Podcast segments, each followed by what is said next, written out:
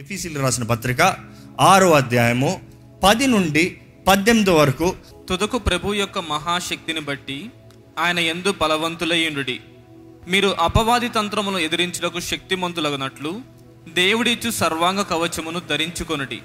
ఎలయనగా మనము పోరాడునది శరీరులతో కాదు కానీ ప్రధానులతోనూ అధికారులతోనూ ప్రస్తుత అంధకార సంబంధులకు లోకనాథులతోనూ ఆకాశమండలమందున్న దురాత్మల సమూహములతోనూ పోరాడుచున్నాము. అందుచేతను మీరు ఆపద్దినమందు వారిని ఎదిరించుటకును సమస్తము నెరవేర్చిన వారై నిలువబడుటకును శక్తిమంతులగునట్లు దేవుడిచ్చు సర్వాంగ కవచమును ధరించుకొనుడి. ఎలాగనగా మీ నడుమునకు సత్యమును దట్టి కట్టుకొని నీతిను మైమరుపు తొడుగుకొని పాదములకు సమాధాన సువార్త వలనైన సిద్ధ మనస్సును జోడు తొడుగుకొని నిలువబడుడి. ఇవన్నీయుగాక విశ్వాసమును డాలు పట్టుకొనుడి, దానితో మీరు దుష్టుని అగ్నిబాణములన్నిటినీ ఆర్పుటకు శక్తిమంతులవుదురు. మరియు రక్షణను శిరస్త్రాణమును దేవుని వాక్యమును ఆత్మ కటకమును ధరించుకొనుడి.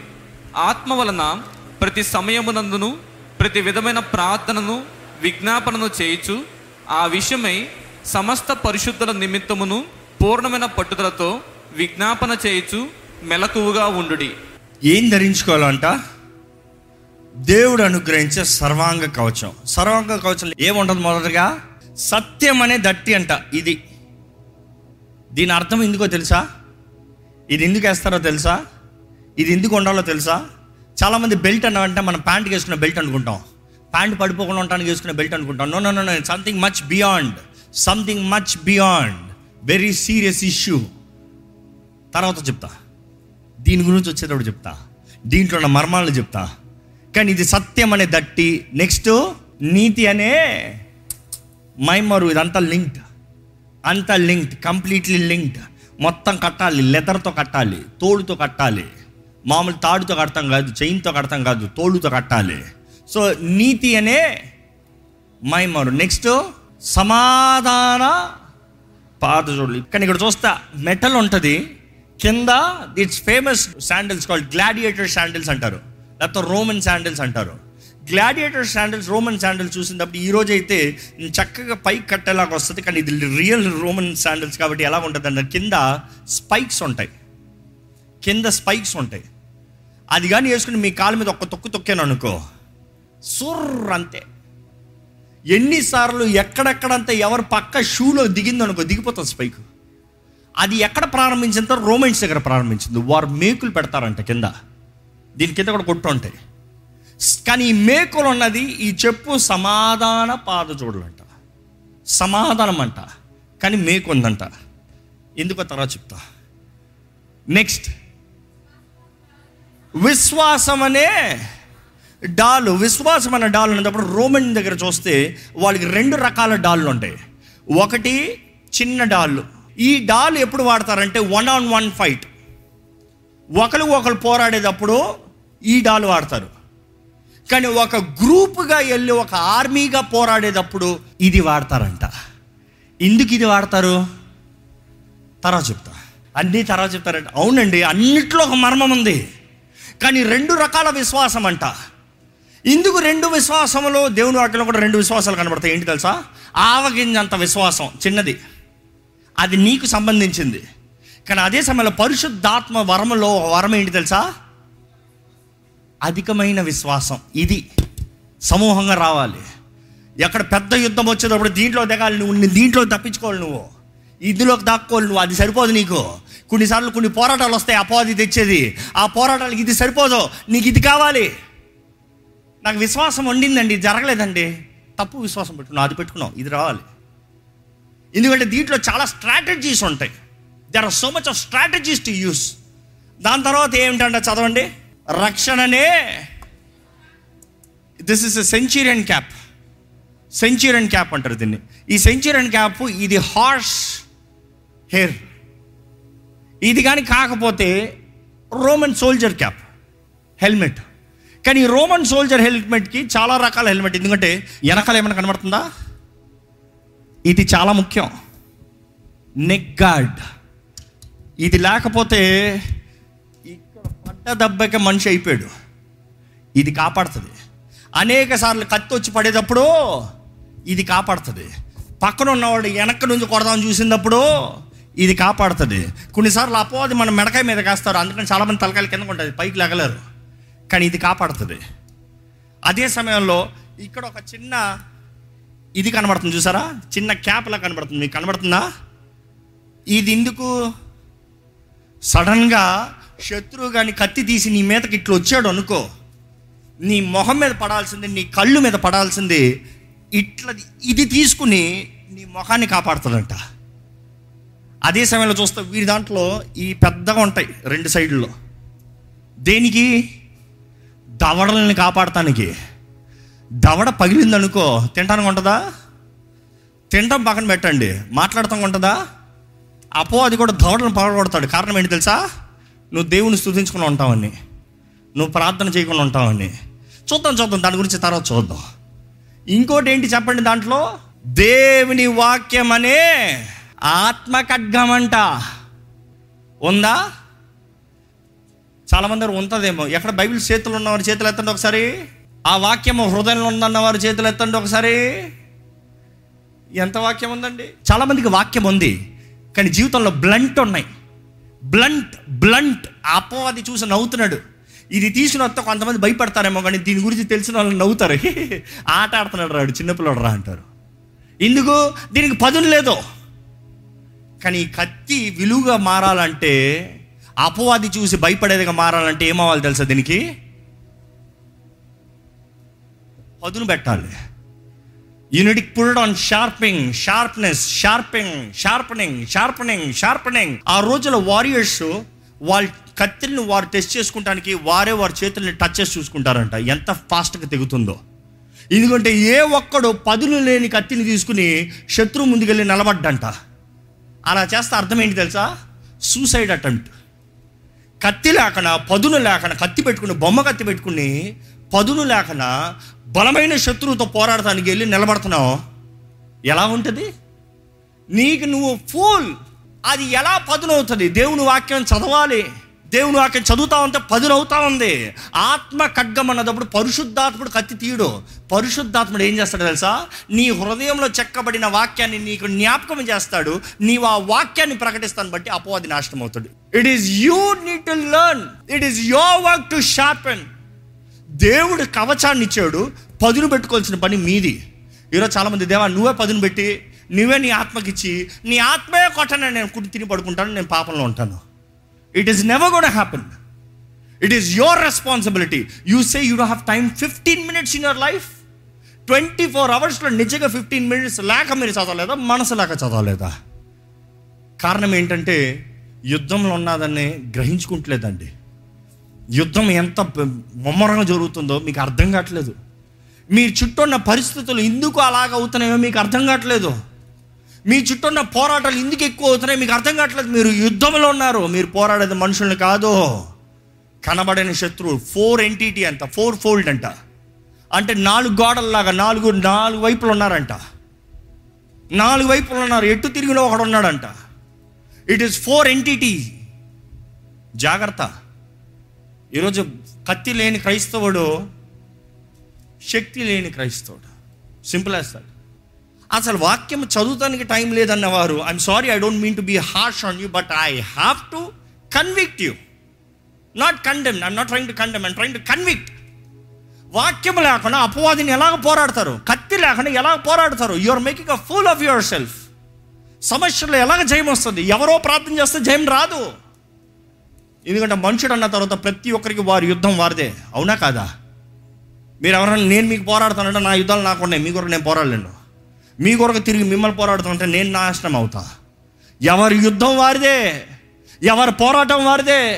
యేసు ప్రభు కూడా అప్పచెప్పబడే ఆ రాత్రి గెచ్చమైన తోటలో, అయ్యా మీరు శోధన పడకుండా మీరు ప్రార్థన చేసుకోండి అయ్యా, నా ప్రార్థన నాకుంది, నా శోధన నాకుంది, నా యుద్ధం నాకుంది, నేను యేసు ప్రభుని కాబట్టి మిమ్మల్ని అందరిని కాపాడుతానని చెప్పలేను. నేను మనుషుడుగా ఉన్నాను కాబట్టి నా పోరాటం నాది, నీ పోరాటం నీది. ఎవడు పోరాటం పోరాడండి. ఈరోజు అలాగొద్దు. మా అమ్మ ప్రార్థన చేస్తారు, మా నాన్న ప్రార్థన చేస్తారు, నా భార్య ప్రార్థన చేస్తుంది, నా భర్త ఆలయానికి వెళ్ళి వస్తాలే. No no no no no, it's your responsibility. ఈరోజు మనం జ్ఞాపకం చేసుకోవాలండి, మన జీవితంలో ప్రార్థన లేనిది మనం ఎదగలేము. ఈ సర్వంగ కవచం అంతా ధరించుకున్న తర్వాత చివరిది ఏంటంటే ప్రార్థన. పోరాడాలంట ప్రార్థనలో. ఈరోజు మనం నిజముగా ఎలాంటి సైనికులుగా ఉన్నామో చూడాలి. ఎందుకంటే సైనికులు అన్నప్పుడు ఈరోజు క్రైస్తవుల్లో 4 రకాల సైనికులు అండి. ఒకటి ఏంటంటే ఇగ్నోరెంట్ క్రిస్టియన్స్, ఇగ్నోరెంట్, తెలీదు, అసలు సర్వాంగ కవచం గురించే తెలీదు. సర్వాంగ కవచం ఏంటి, నాకెందుకు, అదేదో రాయబడి ఉందిలే, అందుకని అపవాది దాడి చేసుకుని పోతా అన్నాడు. దేవుడు ఇచ్చిన కవచాన్ని ఎక్కడో వదిలేశారు. You are ignorant. దేవుడు వాకి తెలియజేస్తుంది, అపోస్తలుడైన పౌలు అంటాడు, do not be ignorant to the wiles of the devil. We are not ignorant to the wiles of the devil. అపవాది తంత్రములు ఎరిగిన వారుగా మనము పోరాడుతున్నాము, ఎరగని వారుగా కాదు. You have to be knowing. ఈరోజు చాలామందికి సర్వంగ కవచం గురించి తెలియదు, విశ్వాసం అంటే తెలియదు, ప్రార్థన అంటే తెలియదు, వాక్యం అంటే తెలియదు, స్తుతి ఆరాధన అంటే తెలియదు. అవును, ఆరాధన కూడా, వాక్యం కూడా, ప్రార్థన కూడా, it's a part of fight. Prayers and intercessions అని ఉంటుంది బ్యాటిల్లో. It's a part of the battle. Yes, when you're praising you're battling. Do you know that? మీరు ప్రార్థన చేసే దేవా జయము అంట మాత్రం కాదు, దేవా నీకు స్తోత్రం అనేటప్పుడే యుద్ధం జరుగుతుందంట. యెహోషువ పాత్ర చూస్తామా చూడమా, శత్రువు అందరూ సమూహం అంతా యుద్ధానికి వస్తామంటే ఈయన అంటాడంట, మ్యూజిషియన్స్ని తీసుకురండి బాబు, మ్యూజిషియన్స్ రావాలి, అందరూ ఆర్భాటంగా రావాలి, గాయకులు రావాలి, గాయకులు పాడాలి,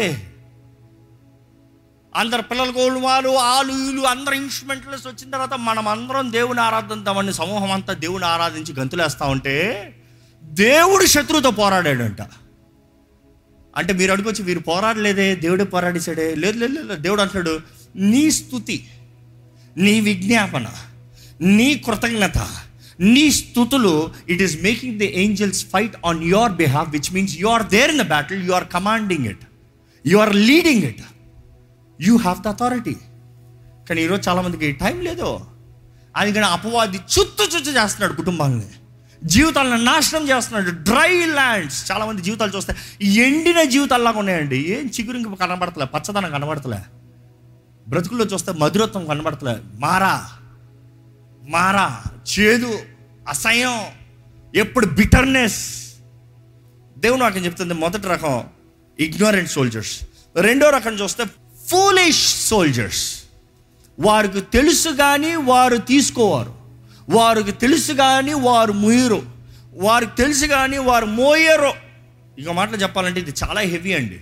everything is so heavy. This is probably 15 to 20 kilos. ఇది ఒక 4 kilos, ఇదొక 8 kilos, ఇది కొంచెం ఎక్కువే ఉంటుంది, ఇది ఒక 2 kilos అని ఉంటుంది కనీసం. అంటే మొత్తానికి ఇట్ ఇస్ హెవీ. ఇప్పుడు అనుకుని చూడండి, how much strength do they need?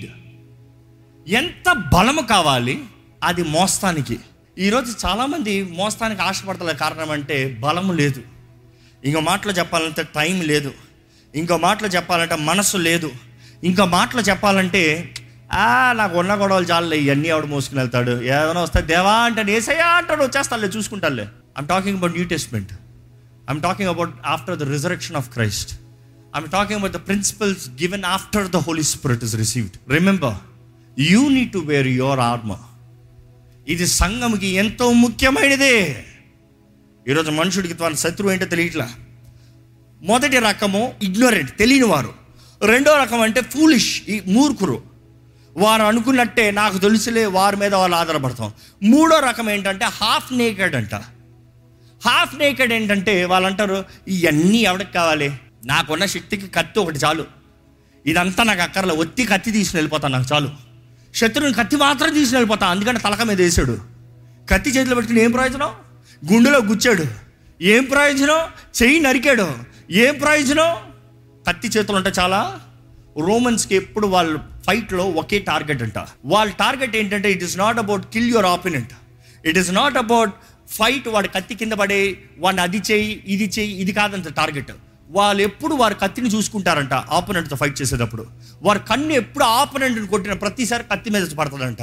కారణం ఏంటంటే వాళ్ళ టార్గెట్ ఏంటంటే, నీ ముందు ఉన్న ఆపోనెంట్లోకి 2 inches నీ కత్తి వెళ్తే చాలు, ఇంత వెళ్తే చాలు, ఇంతే వెళ్ళాలి, ఇంత దిగిందా వాడి పని అయిపోయింది. సో వాళ్ళు పోరాడేటప్పుడంతా చూసేది ఏంటంటే, ఎక్కడ నాకు 2 inches దొరుకుతుంది. The moment he knows he's gone 2 inches, next ఏం చేస్తాడు తెలుసా, టైం పాస్ చేస్తాడంట, డిఫెండ్ చేసుకుంటాడంట. డిఫెండ్లోనే అర్థమైపోతుంది ఏంటంటే, 2 inches, సైన్స్ ప్రూవ్ చేస్తుంది, 2 inches మన దేహంలోకి దిగిందనుకో కత్తి, ముఖ్య నరాలు తెగిపోతాయంట. ముఖ్య నరాలు తెగిపోతే ఏమవుతాయి తెలుసా, మనుషుడు నిలబడి ఉన్నాడేమో కానీ ఆ పార్ట్ ప్యారలైజ్ అయిపోతా వెళ్తుంది. ప్యారలైజ్ అయిపోతా వెళ్ళిపోతా రక్తం బయటికి ఫాస్ట్గా వెళ్ళిపోతా 5 to 10 నిమిషాల్లోకి మనుషుడు నేల మీద పడతాడంట.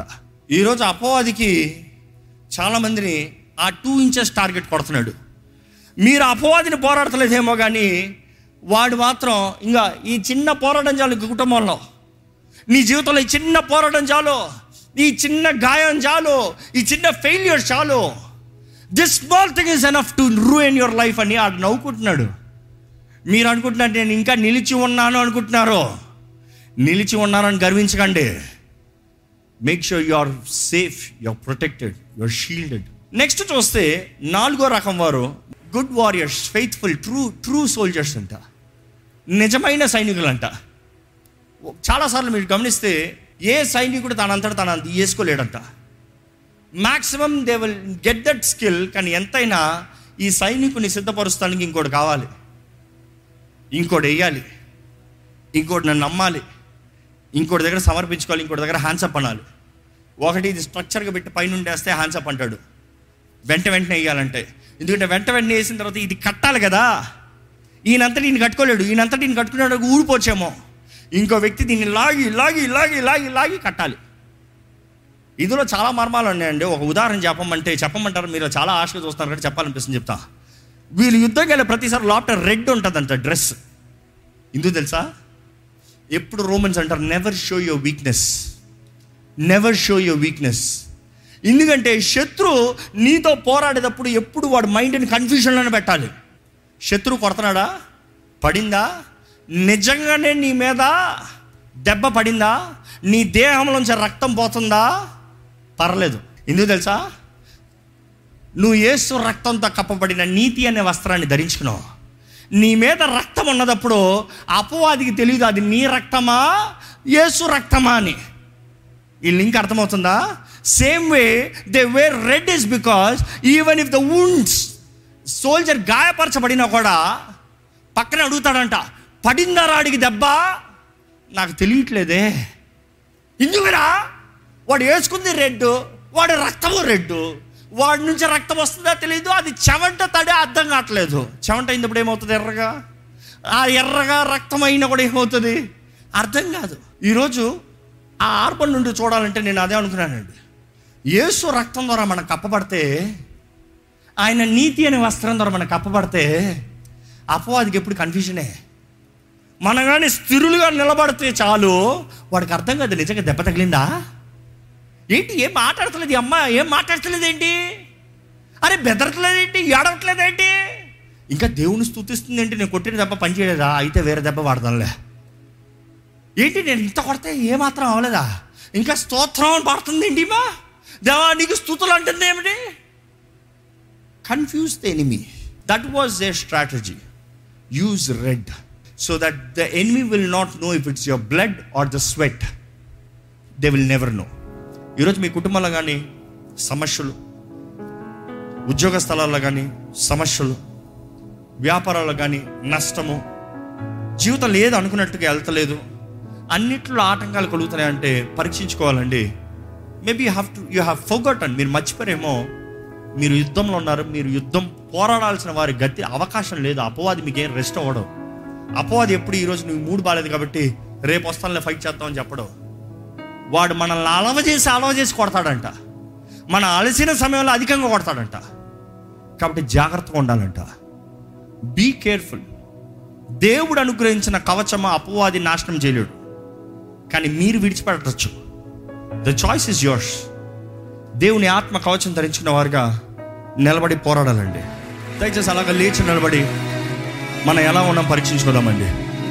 సర్వాంగ కవచంగా ధరించిన వారుగా, అభిషక్తులుగా, ధైర్యవంతులుగా, ఆయన ఆత్మ ద్వారా నడిపించబడేవారుగా, సర్వాంగ కవచం ధరించుకుని శోధన సమయంలో అపవాది దినమున, అపవాది వాడు తంత్రగాడు వాడు వచ్చే సమయంలో ధైర్యంగా నిలిచేవారుగా, విశ్వాసం అనే డాలు, అవసరమైతే అధికమైన విశ్వాసము, వాక్యమైన ఆత్మ ఖడ్గము,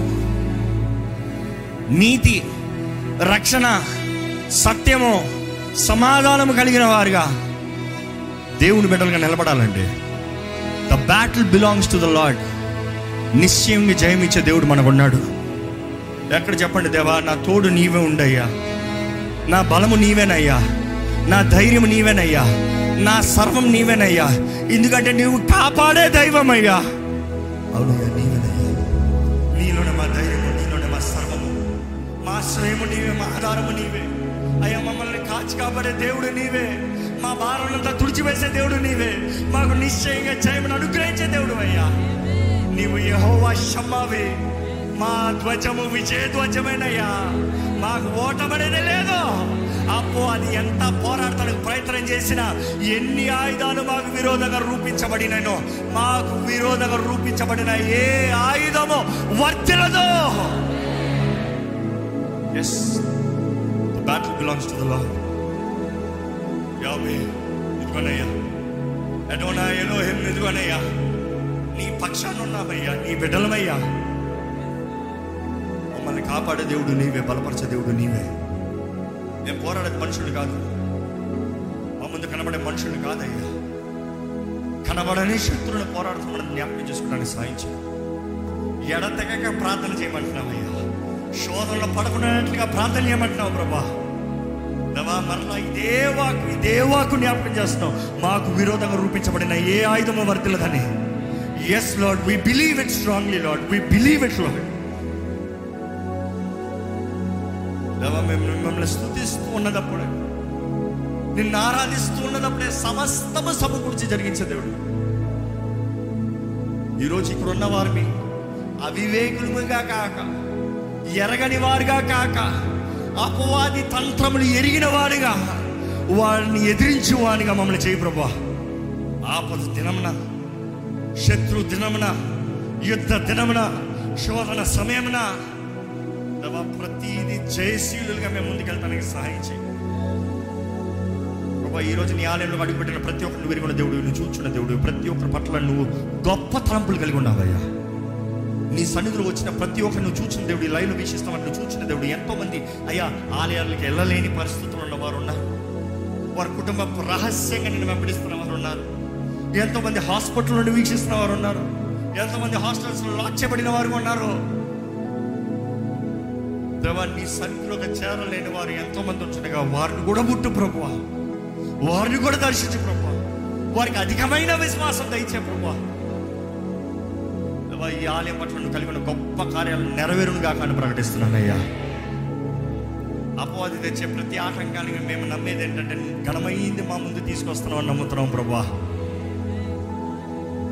అడిగి ఊహించి వాటికంటే అత్యధికమైన కార్యాలు జరిగించే దేవుడు, ఇంతవరకు జరిగిస్తున్నావు, ఇంకా ముందు కూడా నువ్వు జరిగించిపోతున్నావు. నీకు కోట్లాది వందనముల స్తుతులు స్తోత్రములు ప్రభువా. నువ్వు ఇచ్చిన ఈ భారం, నువ్వు ఇచ్చిన ఈ బాధ్యత నెరవేర్చునుగా. ఈ వెత్తబడే ప్రతి వాక్యము ఫలించాలి, క్రియ కార్యము జరగాలి, సర్వాంగ కవచము ప్రతి ఒక్కరు ధరించుకోవాలి ప్రభా. నీ శక్తి ద్వారా ధరించుకున్నవారుగా, నీ ఎండ్యూరెన్స్తో మోయేవారుగా, నీ మైట్తో పోరాడేవారుగా, నీ నామ మహిమార్థమై నిలిచేవారుగా మమ్మల్ని చేయమని అడుగుతున్నాం. విత్తన వాక్యాన్ని ముద్రించి ఫలింప చేయమని, ప్రతి ఒక్కరు చేసిన నిర్ణయాలను బలపరచమని నజరేయుడైన యేసు నామములో అడిగి వేడుచున్నాము తండ్రి, ఆమేన్.